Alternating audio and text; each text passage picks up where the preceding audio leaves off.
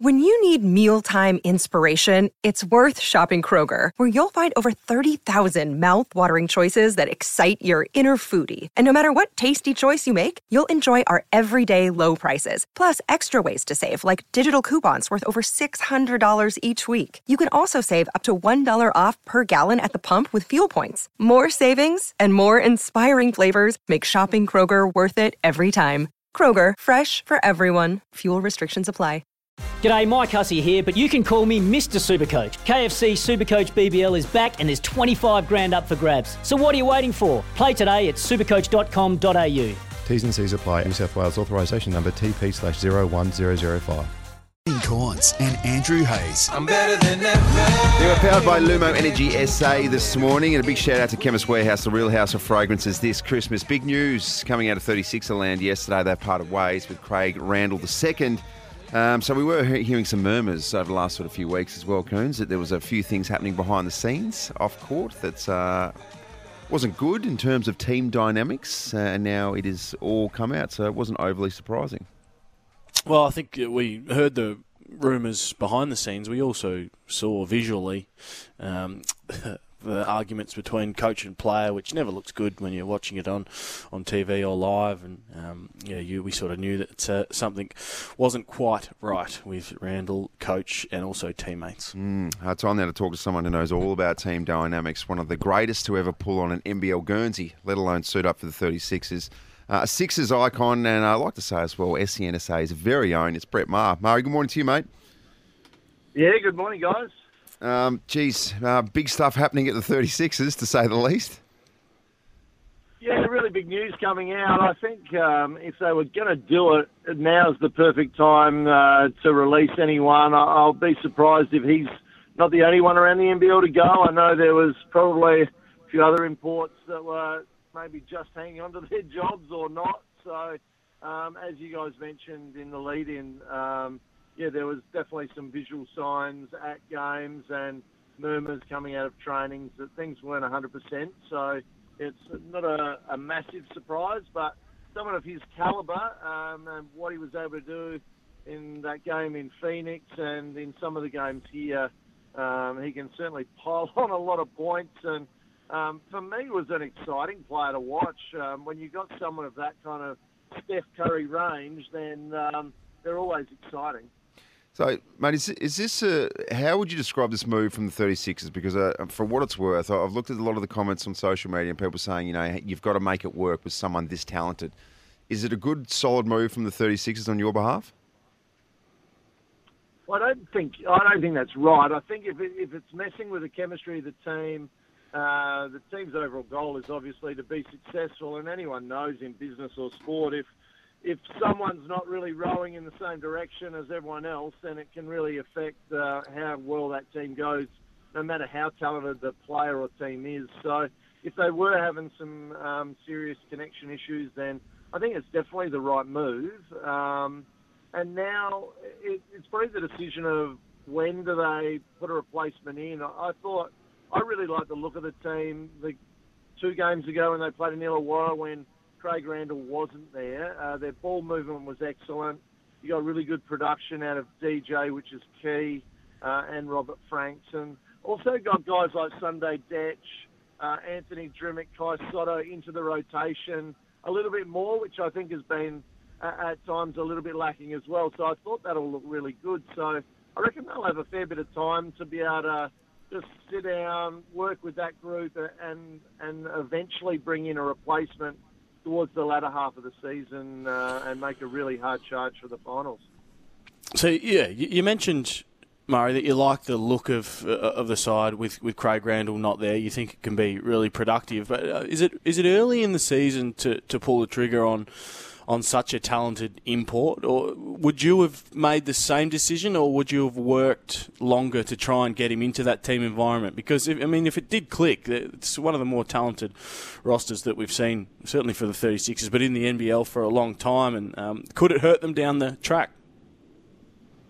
Well, possibly. I mean, a lot of people have been saying, "Oh, this is the most talented three imports that they've ever seen together in one team," and um, potentially it is. But yeah, I, I don't think it's too early. I think um, they've had a fair bit of time as far as pre-season, going over to America, uh, coming back. Uh, they've played, uh, what are they now, seven games in. So um, I think they would have seen a lot of signs as to where it was heading. And yeah, if those signs aren't right, I, I think it's a really good time to make that call because it does give you plenty of time to find a replacement and uh, and get them in and get them settled. And there's some pretty good players at this time of year out and about and on the market. A lot has been said about Jalen Adams, who was the MVP of the league last year, that played at Sydney. Uh, he's available. Kyrie Irving's available. He's uh, he'll be uh, playing for Brooklyn all that time soon. So um, yeah, there's always great players that pop up. So I, I think um, we'll be able to get someone to replace him. But um, yeah, he's certainly a, a huge talent though. So it's a similar type, uh, like for like player that uh, an import um, that is going to replace Craig Randall, in your opinion. Well, I'm not sure really. I was thinking about this um, last night, and uh, I, I, really think uh, if we bring in a point guard, then that really stifles Mitch McCarron, and a couple of the other guys can slot into that spot as well. I would rather see someone that's kind of a combo guard that can play a little bit of one, but uh, mainly plays in the two because at times we still need scoring. Um, I think that sort of player would fit well. To get big four men um, power forwards, they're, they're, typically difficult to get really good ones and, and, normally cost a lot more, whereas there's obviously a lot more of those smaller off guards floating around.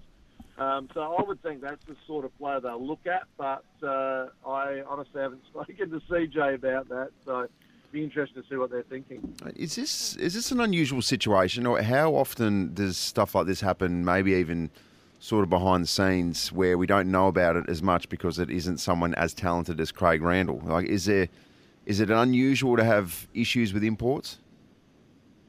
I think that happens all the time, um, and that's the thing. It's such a high pressure environment, especially for the imports. I, I feel sorry for them at times because um, anytime anything goes wrong, they're the first ones to get scrutinised and looked at. And um, yeah, typically they are on a little bit more money and uh, and that as well. But uh, it's a really tough lifestyle to be an import in uh, in the NBL or in any league. I, I went and played uh, in Europe as an import, and uh, I know what it's like. It, it's pretty tough and. Um, especially when you you don't have your family surrounds typically, and uh, it's an alien environment. Um, it is very tough for those guys. So um, yeah, I feel for them.